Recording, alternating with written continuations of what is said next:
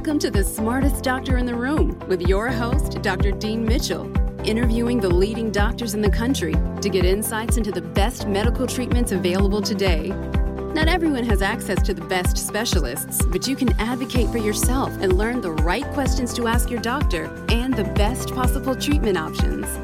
Remember, what you know can make a difference in your healthcare.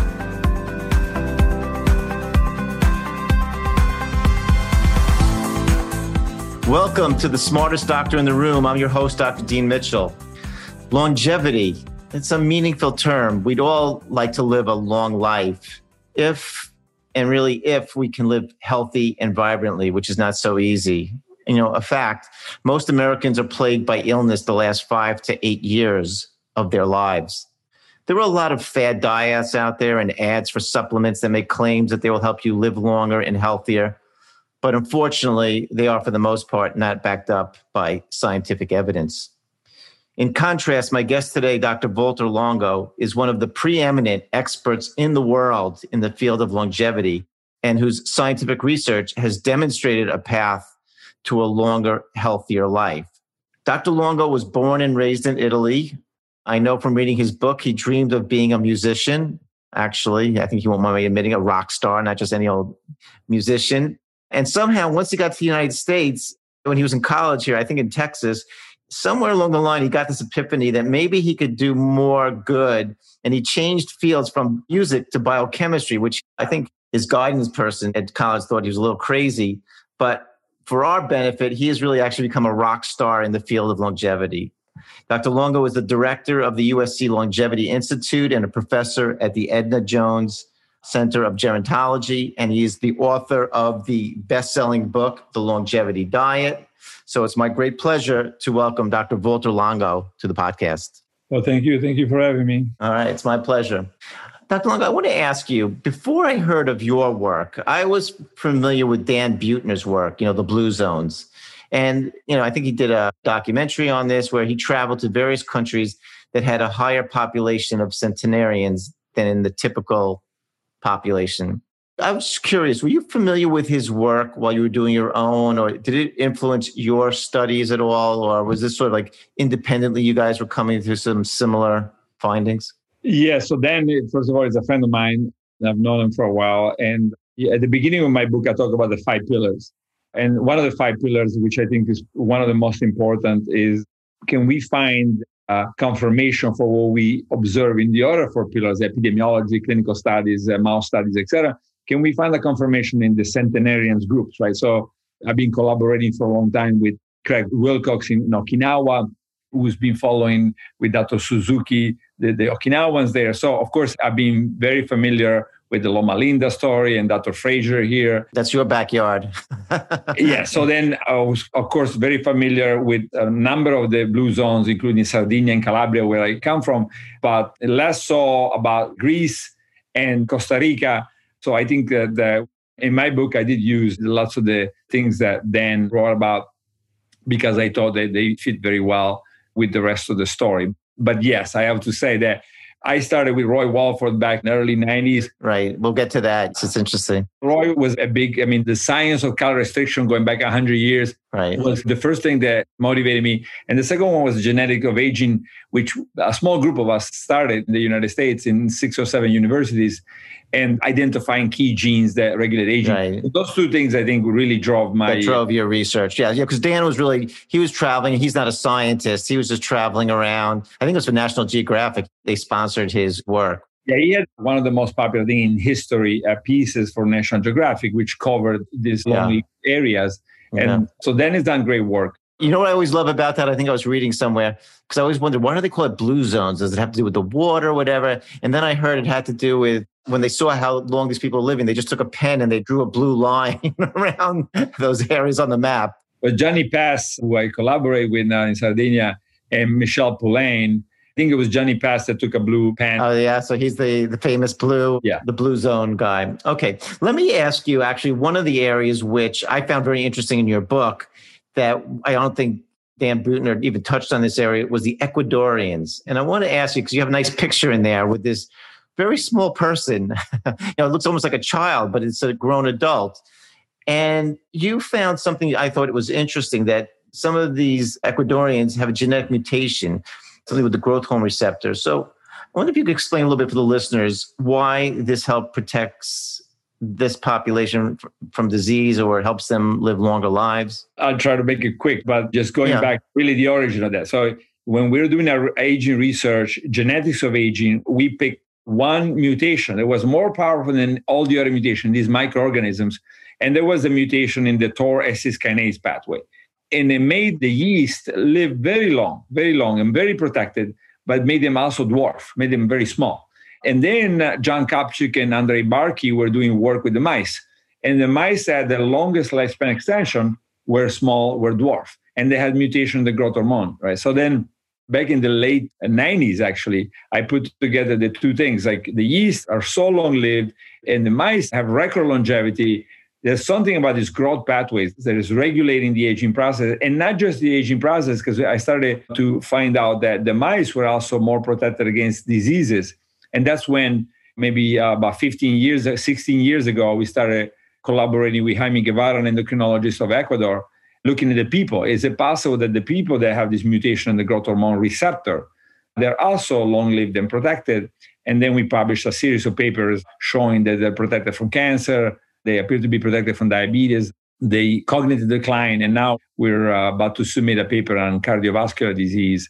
So really, it's a remarkable parallel with the mouse, right? So the mice, they live 40% longer, and health of the mice never develop any disease which is really incredible. I always say there should be half for the NIH funds spent on that, right? Why is it they, they can live longer and not have diseases? But now it turns out that these people seem to have the same phenotype. They certainly don't live 40% longer, but then again, they have a terrible diet. They don't exercise, they drink. So interesting, right? They seem to be living a little bit longer. So they live a little bit longer, really chronic disease free in the great majority of the cases. So mm-hmm. extremely uh, important population. Why are the yeast cells so important? You mentioned that in your book a little bit also. I mean, they're such a simple cell in an organism. Why is that important? Is it just because it's easy to study? Is it really have a good correlation? You mentioned some later on too, I think when you took yeast cells and you didn't give them sugar, I think they lived longer versus when they were just given water or something. I just I found it curious, like why yeast cells? Actually, I was working in the pathology department in the medical school at UCLA, and then I went back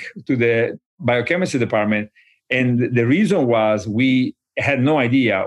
There was not a single gene known to control aging in any mm-hmm. organism. Right? Again, back then, which is a few of us, I think Cynthia Kenyon and Tom Johnson and a few other had been working on it for a few years, but yeast was so simple that allowed us to do screens. What does it mean? That it allows us to say, what if I mutagenize every single gene of the 6,000 or the great majority?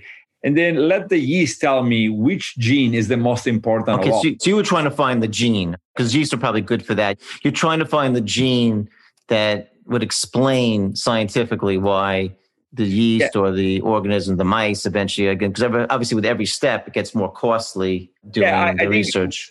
When we were working with Walford on people and mice that were calorie restricted, we were completely lost. Like we don't know why why is calorie restriction even working? Doesn't right. work. Yeah. And so I think it was obvious that we needed to have mechanisms, right? So what is it that controls the aging process? Why does a mouse live for two years and a yeast lives for six days and we live for 80 years?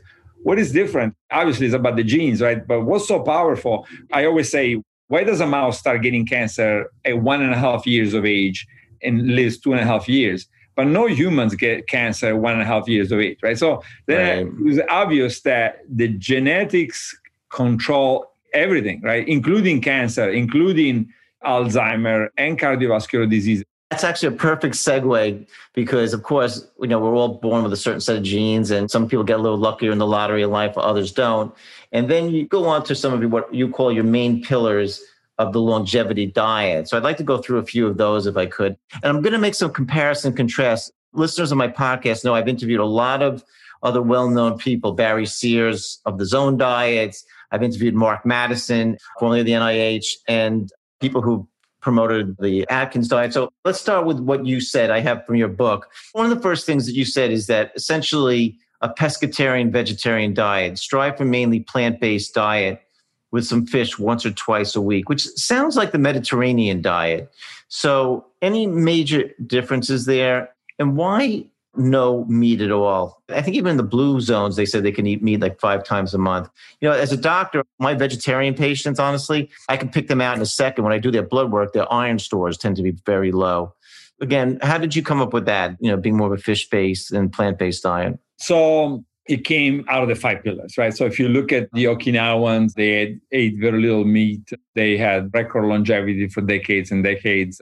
So the Mediterranean diet, I think, it's got similarities, but it's pretty far, right? I mean, the Mediterranean diet is very permissive. You can eat white meat and even red meat, and you can eat uh, lots of different. Right. So this is much more restrictive, and it's about like saying what is it that seems to be causing the records, right? So it doesn't mean that somebody has to go for it, but if you want the record, you probably have to go with something like this, right? If you look at the Mediterranean diet, the meta analysis will show a 6 to 13% effect on cancer, cardiovascular disease, uh, fairly small, right? Fairly small. It's very good. It's impressive, meaning because it's very consistent.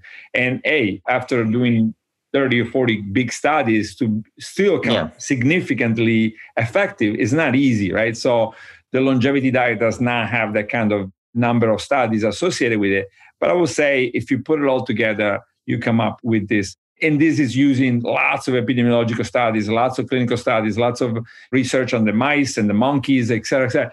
So if you look at, for example, the monkeys, right, the calorie uh, study lasting 25 years, right? Well, you learn a lot, right? You learn that cholesterol, blood pressure, triglyceride, and fasting glycemia all of that is just an invention of diet essentially right so all of that can be completely controlled by this calorie. Now you also learn that calorie restriction is too extreme. And like you say, do I want to be vegan and be iron deficient, uh, et cetera, et cetera? And this is why I always say vegan is not a good idea for most people. Not that you cannot be vegan and be very healthy. It's a job. I was about to say, you're probably familiar with back in 1994, I actually went out to Dean Ornish's program, and I was a young doctor at the time. And I went through the program with all of his heart patients. I was just curious to see what it was like. And I ended up following his program. But I'll be honest, I tell this several times on my podcast. I followed it very strictly for about four years. And then I started to get ill. I wasn't supplementing, I, it wasn't something he emphasized there. And my B12 plummeted, my iron stores plummeted. And it just taught me I'm not saying you can't be vegetarian, but you got to be really careful. And I'm sure there are certain populations, you talk about this later in the book, eat like from where you are from originally type of thing. Maybe there's something to that genetically. I also talk about ages right? I say after 65 you can start introducing back the meat.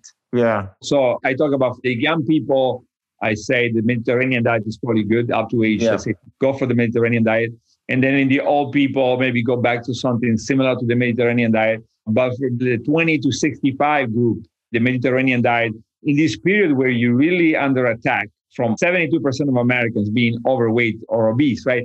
So you cannot say, oh, I'm going to be on a Mediterranean diet. I think that, first of all, you have to be able to be on the Mediterranean diet. And then if you are on the Mediterranean diet, it may not be enough to get you what we've shown, for example, in our epidemiological study with cancer, we showed that the Americans using the NHANES database, the Americans that had up to age 65 they had less than 10% of calories coming from protein, they had a fourfold reduced risk of developing cancer compared to those that had 20% or more. That was the next pill I wanted to go to. And I want, again, the listeners to follow this because there's such a misconception in a lot of the I won't call them fad diets, but the other alternative diets. I mean, there's the Atkins diet, which most people know because they like to think they can lose weight on it. There's the paleo diet. We'll get to the ketogenic diet.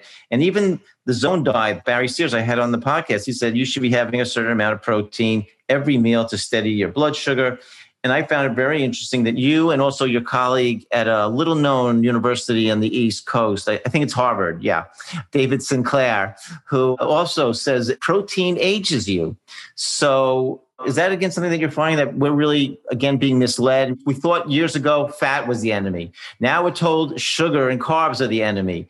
Are we kind of not discussing about protein being the enemy? The enemy is not proteins the enemy is misinformed people. The enemy is the lack of multi-pillar system. I always say in the courtroom, can you imagine if we try to send somebody to jail? based on the fact that they were close to the crime scene, right? Yeah, right. you were close, so it must be you, you know? Yeah. Uh, what do we do? We have, you know, lots of evidence, right? You put it together from different pillars. So the core room has understood this a long, long time ago. Believe it or not, we don't do that in either, certainly in, in nutrition. So I think, yeah, we need to get their opinion out and we need to let the, first of all, the real experts, people that spend a long, long time doing this, and it's got to be lots of evidence. It cannot be just epidemiology, by the way, right? Because you can get lots of different answers with epidemiology. But as you put it together with, you know, say the genetics of aging, how do I make a mouse live longer? How do I make a monkey live longer? What does calorie restriction do to a human being? You know, on and on and on. At a certain point, you get a pretty good safety picture, like you were saying, very, very important, right? And then you get a pretty good picture of hey, this is, you're not going to go wrong with this one, right? Yeah. So, so if the Okinawans and the Sardinians and the Calabrians and so many people make it to 100, 110 and higher using something very similar. I mean, I always remember this lady, 104, and I was asking her when you were younger, how many times a week I was there with a French television? How many times a week did you have meat? And she was looking at us. And then she understood the question. She started laughing. And she's like, Yeah, one time we broke into a, a, wedding and we got some meat. Mm-hmm. And so here we were, like coming from the future, right? And yeah. looking at how many times a week do these poor people have meat yeah. once in 30 years, right? So, so that was their meat consumption. Well, you know what happens too. Obviously, we're going to get to the caloric restriction, which again is the elephant in the room and you know the sore point for a lot of people. But what happens is, you know, so many diets, people are hungry, so they're looking for the shortcuts. And again, if you're cutting out sugar, if you're cutting out fat, even let's say whatever it is, you're hungry, so you're going to eat protein, and protein does fill you up. But again, what you've shown, and I think Dr. Sinclair has shown that I guess the protein activates a lot of these inflammatory markers that can be aging. Am I correct in saying that? Or actually, I can tell you the opposite. You know, yeah, protein makes you hungry. Yeah. Okay. You know, pretty soon we and many others can have lots of papers showing exactly really? why. Interesting. Yeah, protein is one of the worst thing that you can do, or a certain amino acids for weight gain, etc. I think it's people just don't like the complexity and the complexity is basically saying you need to have a certain amount of protein and you need to have a certain amount of amino acids, right? So, for example, if you're vegan, you only eat legumes, you're going to be deficient in a lot of essential amino acids. Right. And not surprisingly, if you're vegan, your fracture goes up, you know, two and a half fold, right? And if you're vegetarian, right. not so much, right? You're a little bit worse, but not so much yeah, worse. Right. If you're vegan, you're much worse. I mean, two and a half fold, that's a huge increase in the risk of getting fractures. I think it was hip fractures. You know, it's hours of discussion of the details. Yeah. So what would you say rule of thumb though? Okay, let's say I'm like 170 pounds. How much protein, if I'm if I'm getting from plant based, if I want to use whey protein a little bit instead of I'm not eating as much meat, how much protein a day do you think is adequate or correct? So if you were using animal proteins, this would be probably about uh, 0.7, 0.75, 0.8 grams per kilogram, right? So I think it's 0.37 grams per pound. So that's like recognized as a safe level, especially if you have animal sources of protein in your diet. If you don't have animal sources, then uh, it depends the variety. So if you have, let's say, seeds and nuts and, and legumes in a good balance, you can still do pretty well with the 0.8. Let's say if you just have legumes, uh, then you may have to increase it to maybe one or so just to make sure that you don't lose uh, lean body mass. Okay. Well, let's talk also about fats. Now, again, we all have heard a lot about the bad fats, trans fats, and many people try to cut down on fat, thinking that it makes them fat. Now, again, the Mediterranean diet recommends olive oil, nuts, even fatty fish.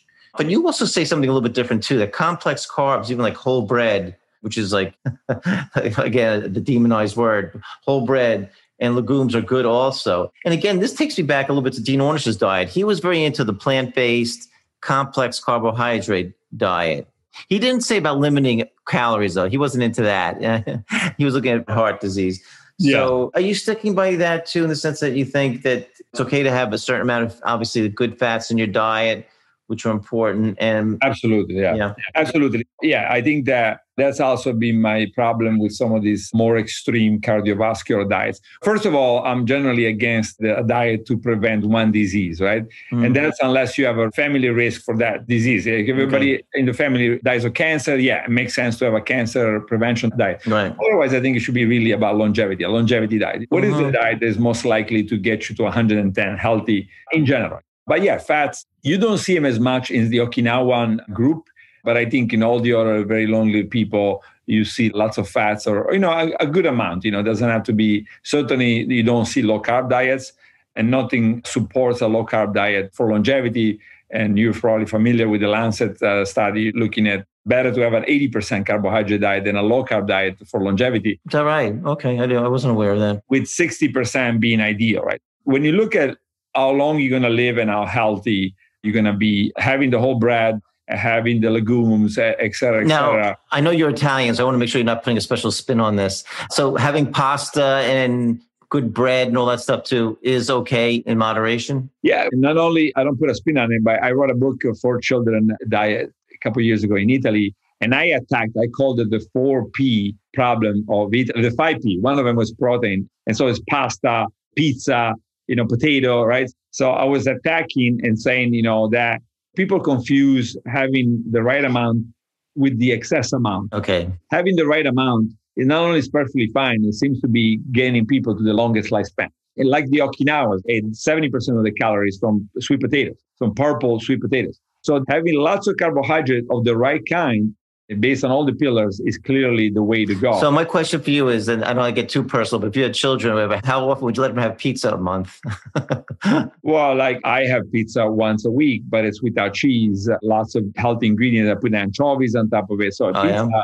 can uh-huh. go from a very bad food to excellent food. So mm-hmm. yeah, so I eat pasta almost every day. Oh, really? Wow. Yeah and I eat bread almost every day, if not every day. Wow. My BMI is 22.7. And uh, wow. I think all my listeners, their ears started to pick up right now. like, because again, people confuse. Well, when you eat your pizza, is it like a tiny slice? oh, no. In my book, if your audience reads my book, they'll see that I have a picture. One picture is about how much food I eat and I can advise people to eat, right? So I show that you know, it's not about you should eat more, not less, right? So my pizza is actually a big pizza and lots of ingredients. And in fact, I think I have that example maybe with the pizza, right? They say if you have lots of cheese, you're going to have a lot of calories and you're going to start getting into the unhealthy zone versus having pasta and bayonnaia, which is what the Southern Italians had four or five times a week, which is like lots of green beans, lots of vegetables, a little bit of pasta, and a lot of legumes, right? So that's okay. what I call the ideal itch, you know. So let's talk about. I, I think people yeah. should confuse having regular levels of starches, even that make your life easier with having excess starches. 72% of Americans clearly have excess starches, right? So when you have lots of rice, too much rice, too much pasta, too much bread, too much pizza, then you get into a unhealthy fat percentage and an unhealthy BMI, that's when you have a problem. Yeah. Let's talk about meals in the day also too, because I found this interesting. You know, you mentioned in one of the pills eating two meals a day is probably beneficial with a snack. This is in very marked contrast to, again, Barry Sears, who I interviewed, the zone diet. He feels people should be eating five times a day to keep their blood sugar stable. And I think someone that you wrote the forward to in a different book, The Nature's Cure, Andreas Michalsen, who I liked his book too, he's very interested in the time restricted eating. And so he says breakfast is the easiest meal to skip for him. And, you know, he'll have a coffee and then he'll have a lunch and a little bit of dinner. But you say that breakfast is really one of the most important meals. So can you explain that again too? Why it's so important? Yeah. I noticed that you use words like this person feel like that. And I'm trying to give an idea. I don't want to really speak no, for no, them. I try to stay away from the way I feel, you know, and focus on what are the facts. For example, the facts okay. are five epidemiological studies showing if you skip breakfast, you're going to die earlier. Or certainly there is an association between people that skip breakfast and a shortened lifespan, right? What do you think that is? Who knows, right? Yeah. Okay. It could be does it affect insulin resistance? Is there like a counterbalancing effect where the body is now trying to keep maybe the glucose for the brain and it's going to insulin resistant mode? Could it be the heart is getting strained by having too much ketone bodies or too much fatty acids all the time? I don't know. Nobody knows. But certainly we have to pay attention to multiple pillars instead of, I think, feeling or, or having ideas and having almost everything. Do you support though that time restricted eating, that whole thing of eating in a certain window from your research? I support the 12 hours. I always say I've never seen any negative data about 12 hours. Okay. go to 14, 16 hours, you start seeing gallstone formation, gallbladder operation, shortened lifespan, so that's not a good territory. This is really important to know. And I'm glad you're bringing this up because we're going to get to this when we go a little more detail about your fasting mimicking diet because people need to know there are so many people out there that are doing all these fasts, even patients of mine. You know, I practice in New York City and I'll talk to some patients. I don't know if they've read your work or somewhere else. They go, I'm doing my keto diet and I'm fasting now for a few days. And I'm like, I don't think a lot of them really realize there's dangers in doing this stuff if you don't really know what you're doing even if you do know what you're doing, right? Because if you look yeah. at low carbohydrate diets, you will never guess. You know, after three months, the doctor is going to say, "You look great. You may have reduced a fatty liver. You may have reduced abdominal fat. You may have reduced cholesterol, etc., etc." Well, but then the question should be: Are you going to live longer and healthier? And the answer is no. so, so that's why you, you, look great, but you may not make it till next week. yeah, the, the, the, operation was a success, and the patient died. You know? Right. Exactly. Right. I think it's important to say yes. The doctor can use that. Is it a good tool? Yes. I mean, maybe let's say alternate day fasting or a ketogenic diet. It could be tools that you can use to get somebody to where they need to be, say a couple months. Right. Because they may allow the person to get there. But then you have to get them on a health span diet. Okay. You cannot keep them and things that are clearly associated with shortened lifespan. What about, I find this interesting too, about eating a food similar to your ancestors? I guess supposedly this makes sense, but except if possibly your ancestors died at an early age or my other question to you was, let's say, like an Italian or a Jewish New Yorker, if they like Chinese food, is that like a bad idea? Well, first of all, my uh, recommendation was never about following your grandparents. People always say, "Oh, this is a New York Times journalist." Always say that. I said, "No, I never say that." I said you gotta find among the things that we discuss in the longevity diet, find the ones that your grandparents ate, not eat like your grandparents. It's very different story, right? Completely different. So yeah, lots of grandparents had a terrible diet, and so don't follow your grandparents' diet. Go all the way back. Go back yeah, generations. you know, eh, vegetables. Well, what kind of vegetable did my grandparents eat? Right. So what kind of legumes did they eat? Right. So that's very important. Why? Well, if you look at lactose intolerance, that already gives you an answer. So if your grandparents were from Norway or lots of places of Northern Europe, they probably drank a lot of milk and they were not lactose intolerant. If your grandparents were from Japan, almost guaranteed there was high levels of lactose intolerance.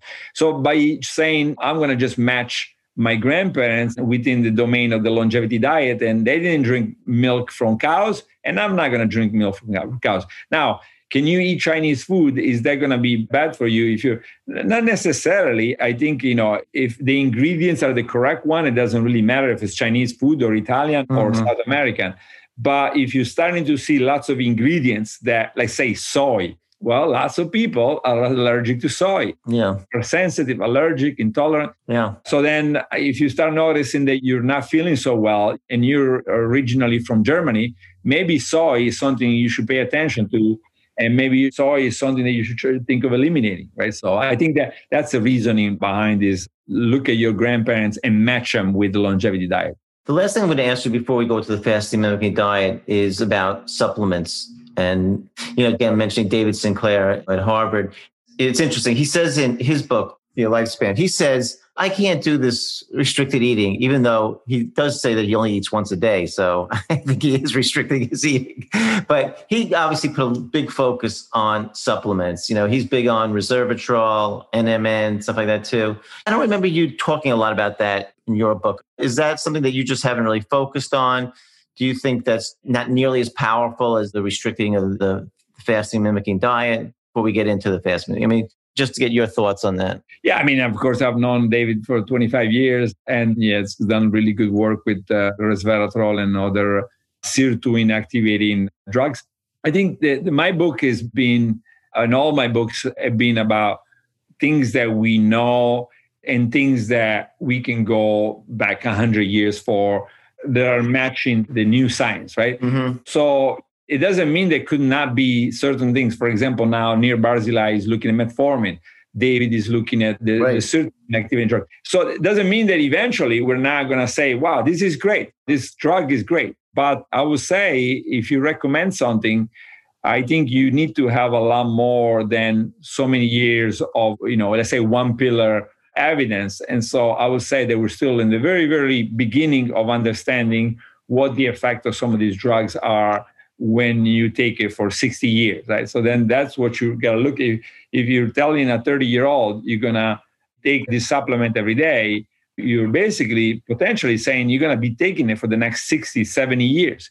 Is mm-hmm. that going to be good? You know, and I have an example in the book about vitamin C, you know, and I have, I talk about if somebody got a PhD in oxidative chemistry, I say, well, you know, vitamin C, it's a little bit like if you were taking a symphony and you're trying to take a cello and say the cello maybe is the most beautiful, best sounding instrument in the orchestra. So I'm going to add a cello or I make the cello player play a little bit louder, right?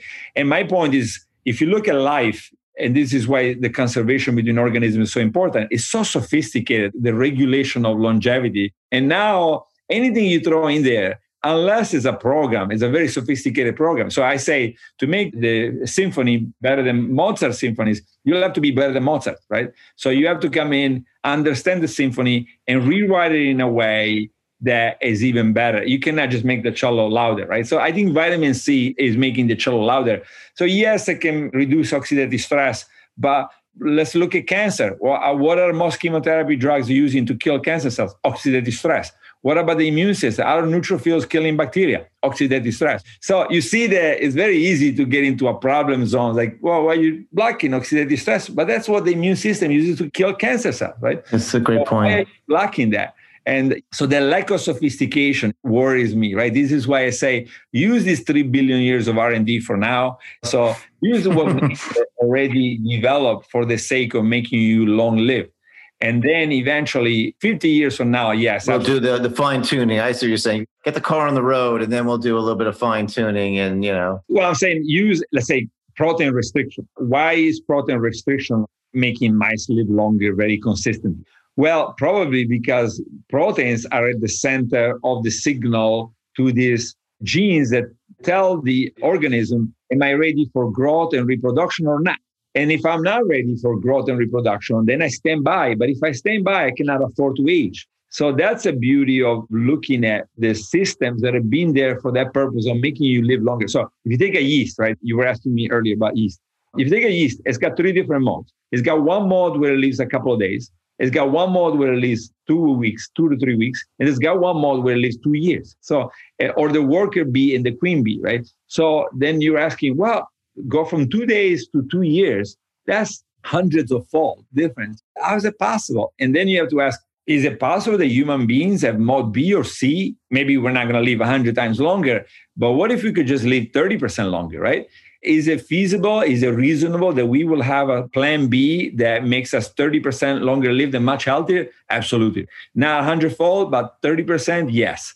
And that's what we're saying. Utilize that very powerful evolutionary program then puts you in a standby zone where okay you're going to be highly protected and we already know i mean otherwise could the Laron, these little people we follow in Ecuador, never get any disease?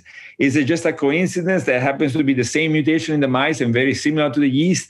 It's just too many coincidences. And I will argue that I would put my money on this 30% being reasonable, being achievable, but being achievable, sort of listening what I say, being in tune with evolution, you know, understanding where we come mm. from, where this lifespan regulation comes from. I have another question too. I've always thought about this a lot. It's obviously on a sad topic, but one thing that always sort of intrigued me also was whenever I would see like stories about Holocaust survivors, to me, I guess I was always shocked when a lot of them being through such a traumatic thing physically and emotionally, a lot of these people, you know, who survived, lived into their 90s. I mean, I hear so many, you know, like when you hear obituaries or stories, do you think also that when people even go through this for a period in their life, it has long lasting consequences? Has anybody looked at that, like with prisoners of war or anything like that? Yeah, I think uh, Caleb Finch and Eileen Crimmins in my department have looked at that.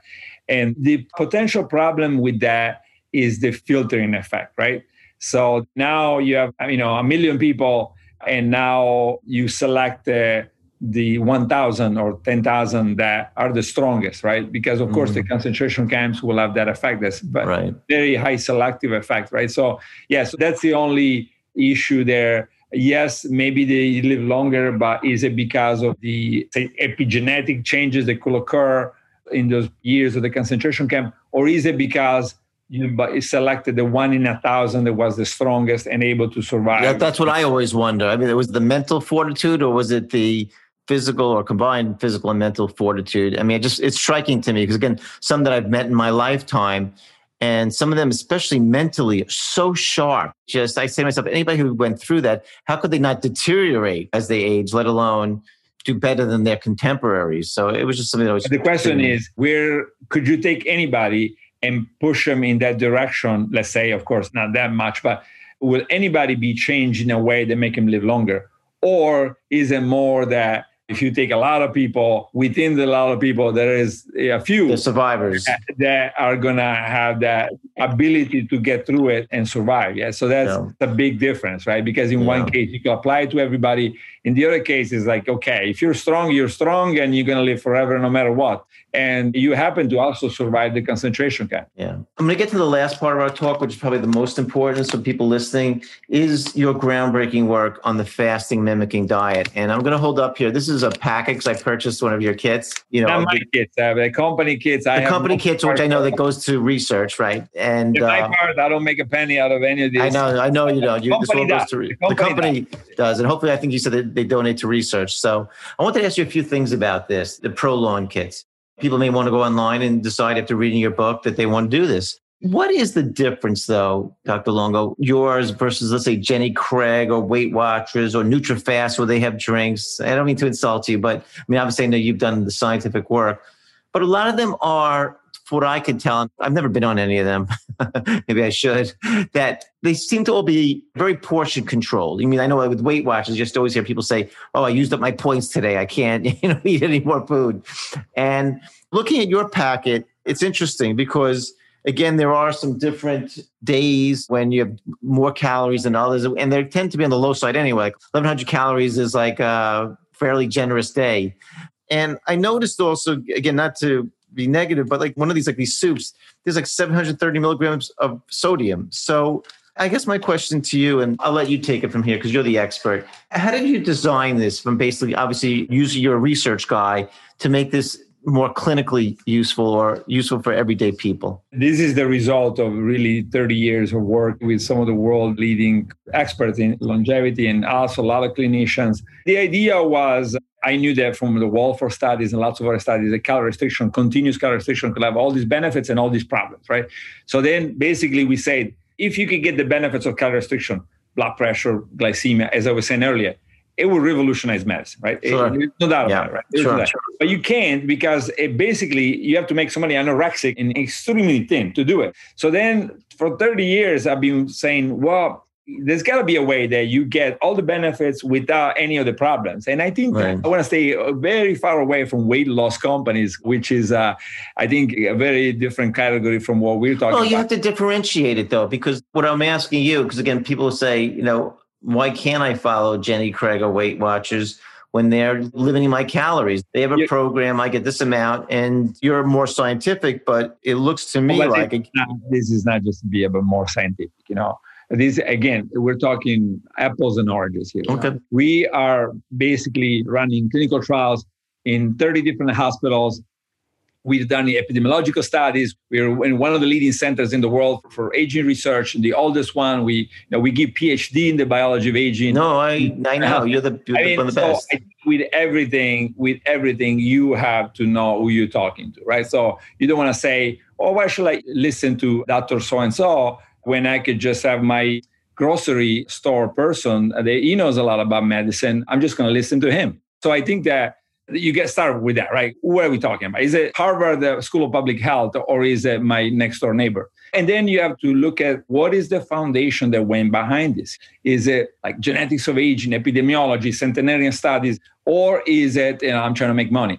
So those are very different worlds. Now, if you go into the technical aspects, of course, it'll take a couple of weeks. You know, I have a for my foundation, I gave, we have master classes, and it takes about 13 hours to explain what you asked me, right? But I say, if I have to make it very quick, it's about we don't want, whether it's the salt in there or anything that is in there, we're trying to get people to not change their diet. Very different from a lot of people, even if you just think about the weight loss issue. We're right. not trying to change the diet. We're trying to reset the system in those five days so that the liver fat, the abdominal fat, is activated, the breakdown, the catabolism of fat is activated. There is a, probably a, an epigenetic change so that you get into a fat burning mode yeah. without losing muscle mass, right? And also without endangering the patient. So the salt, why is there a lot of salt? Well, because if you're in a hospital, they give you salt in the PBS solution. So we want to make sure that, especially when the calories are low, the patient have enough salts in the circulation. This is not to say that we want them to have a high salt diet the rest of the time. That's a really good point. It's interesting. Again, I just wanted to bring it up, like with Dr. Michalsen in Germany. It's interesting. I think a lot of times they admit people to like a facility when they're doing period fasting? Most fasting doctors will not do fasting unless Outpatient. you enter a facility that is specialized in fasting practice. So, Dr. this is so important too, because again, so many people who are listening and, and people who are doing these things to try to lose weight, maybe get healthier, that, uh, yeah, I wanted to bring out the point that you got to really know what you're doing. It's potentially dangerous. And can you talk about too how people should transition in and out? Let's say, because you basically say, depending on your health, you should do your fasting mimicking diet program like five days out of the month. And that could be maybe two months out of the year or three months, depending on the person's medical condition. How does somebody also go from those five days to transition back to your way of eating we talked about earlier? First of all, there should be a dietitian or a physician that is an expert in nutrition involved. It doesn't mean that they're going to be involved all the time, but they should be involved at the beginning to assess and apply. Yeah, so I think it's a combination, right? Some people will say, I cannot tell the results, but we just compare the Mediterranean diet with once a month fasting mimicking diet, right? So we're about to publish that. So it, does the Mediterranean diet have advantages if, if you do it all the time? Yes. The longevity diet is probably going to even have more advantages, but lots of people are going to say either I don't want to do it or I could do it for three or four months, but then I can't do it for more than that. So then it's pointless, right? And this is really the big failure of nutrition around the world that is trying to impose diet that people don't want to do on people. So it's better not to do it at all, right? And that includes these long fasting periods. You do a yo-yo, right? So you're going to lose 20 pounds if you do a month of fasting, and then you're going to gain 20 pounds. This is very well established. So we're trying to say, how do you intervene? And for some people, a very gradual, I always say, if you're going to lose weight with a diet, it should be a two-year process, not a two-month process. It should be a slow two-year process. And we always start at the clinics or the foundation clinics we always start with what do you eat? What do you like to eat? We never start with here's what you should eat. I tell you. It's like, no, you tell me what makes you happy, what you can live with for the rest of your life potentially. And then we start by saying, oh, could you get rid of this? No, I can't, you know. So at a certain point, then you decide how much fasting mimicking diet to give them. So, you know, potentially maybe once a year or twice a year. Have you ever tried also where it was, you know, a lot of religions, sometimes just one day, like a 24 hour type of fast where they'll do sometimes a few times a year, whether it's Muslim, Jewish, I don't know, Catholic. Is that too short? Yeah, again, we go with the science. So I think one day is not enough to get the ketogenic ketogenic process going. The, you know, the fatty acid production is not enough to get uh, any autophagy almost at all. Mm-hmm. Yeah, on and on and on. You know, the breakdown of white blood cells and the turning on of stem cells. So lots of the things we're now investigating clinically they very clearly occur in mice need a much longer time. That's why we go we, where the science drives us. But that doesn't mean that you know there couldn't be other things that are useful, right? So it's one day a week useful. Maybe it's useful. Maybe it's going to make your life shorter, right? If you look at breakfast, yeah, if you look at breakfast skipping, nobody will have guessed, including me. I will never. That's right. That the five studies, including our own, will show wow breakfast you live shorter, or let's not say that. It will associate skipping breakfast right, right. shorter lifespan. I would never have. That guessed. really threw me also. As I said, that's why your work is so important because, again, you can read so many books, quote from experts and everything, and they tell you 10 different things. But the bottom line is studies essentially don't lie. And if you ever can understand why a result is coming, that's obviously the most important thing. Yeah, but it cannot be a study, right? And this is what lots of people do. Right? You pick a study or two, and then you make. Yeah, right, right, right. It cannot be that. You have to have like a thousand studies. Right. Well, that's epidemiology. Put it yeah. together. You get a common denominator, and you say, okay, this is what's in common between. Well, right. I agree with you. The Loma Linda people, and at a certain point, say, how could you possibly come up next week or next year and change all of this? This is hundred years of work. You can't change it by say, oh, you know, right. new study came out. And that's really the biggest lesson of all is like, if nothing else, pick somebody. If you're not going to pick me, pick somebody that is really a multi-pillar approach to what they come up with. And a very serious one, mathematical one, is the data in each one of these pillars backed up by statistics. And if it is, then it's very, very unlikely that next week is going to change and somebody's going to come up with something better. Somebody could come up with something better, but I'm saying yeah, it's going to probably be a stepwise small improvements. At some point, we're going to make those. It's not like we got it all mm. figured out and nothing else is going to make it yeah. better. But it's unlikely that somebody's going to revolutionize this and say, "Oh, forget this. You should go this way instead of that." Yeah.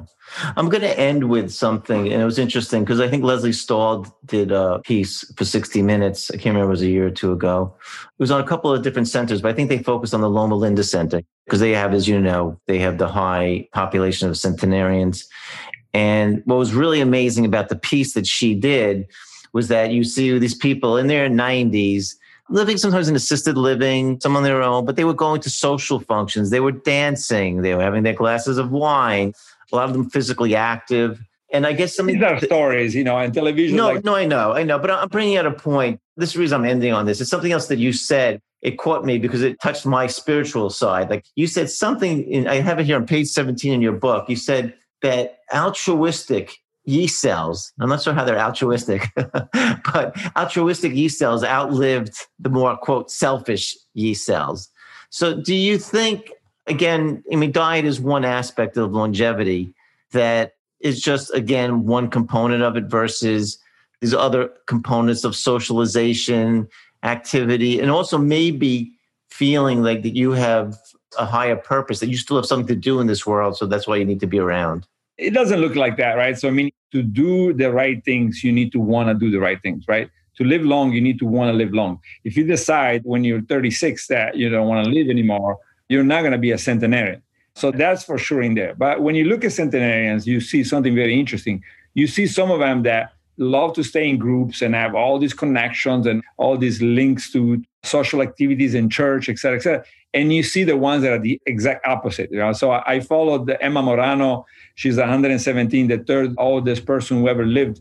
And she's a loner. Oh, interesting. You know, she's a fighter. You know, she's basically saying, I don't care. You know, I'm just mm. going to keep going. And so I think that we like the stories and everybody. Okay, sometimes we do. Yeah. Look, I'm an introvert too. I like your last story because if I had to be out in the woods reading a book, whatever, until I'm 110, wouldn't be so bad. But, you know, I always miss a party. yeah, obviously it's good, right? If people can have social interaction, et cetera, et cetera, that's certainly going to make it easier to get to 100, but it's not a requirement. So I also wanted to make sure that people that don't have that don't feel like I'm doomed because I don't have this and I must do that to live long and I talk about that in the book. You can find the joy in a piece of chocolate, you know, or lots of other things. I mean, Emma Morano was like waiting for the cake that we used to bring her. They made her day, right? So that she could eat cake. Yeah. So I think the nutrition is driving the genes that are driving the, uh, and it makes sense, right? In evolution, food is really driving everything, right? And even sex and even reproduction, right? So that's how central food is. So it makes sense that nutrition will be extremely powerful in controlling the genes that control the aging process and the diseases, by the way. That's a great way to end. Dr. Longo, I appreciate it. I know you're so busy taking the time to do this podcast. I think you've educated so many of us and your research and your work is fascinating. So I look forward to your next book and thank you again for taking the time to do this. Thank you, Dr. Mitchell. Thank you for listening to The Smartest Doctor in the Room with host Dr. Dean Mitchell. You can continue this conversation on Instagram at Dean Mitchell MD, Facebook at Mitchell Medical Group, or at deanmitchellmd.com.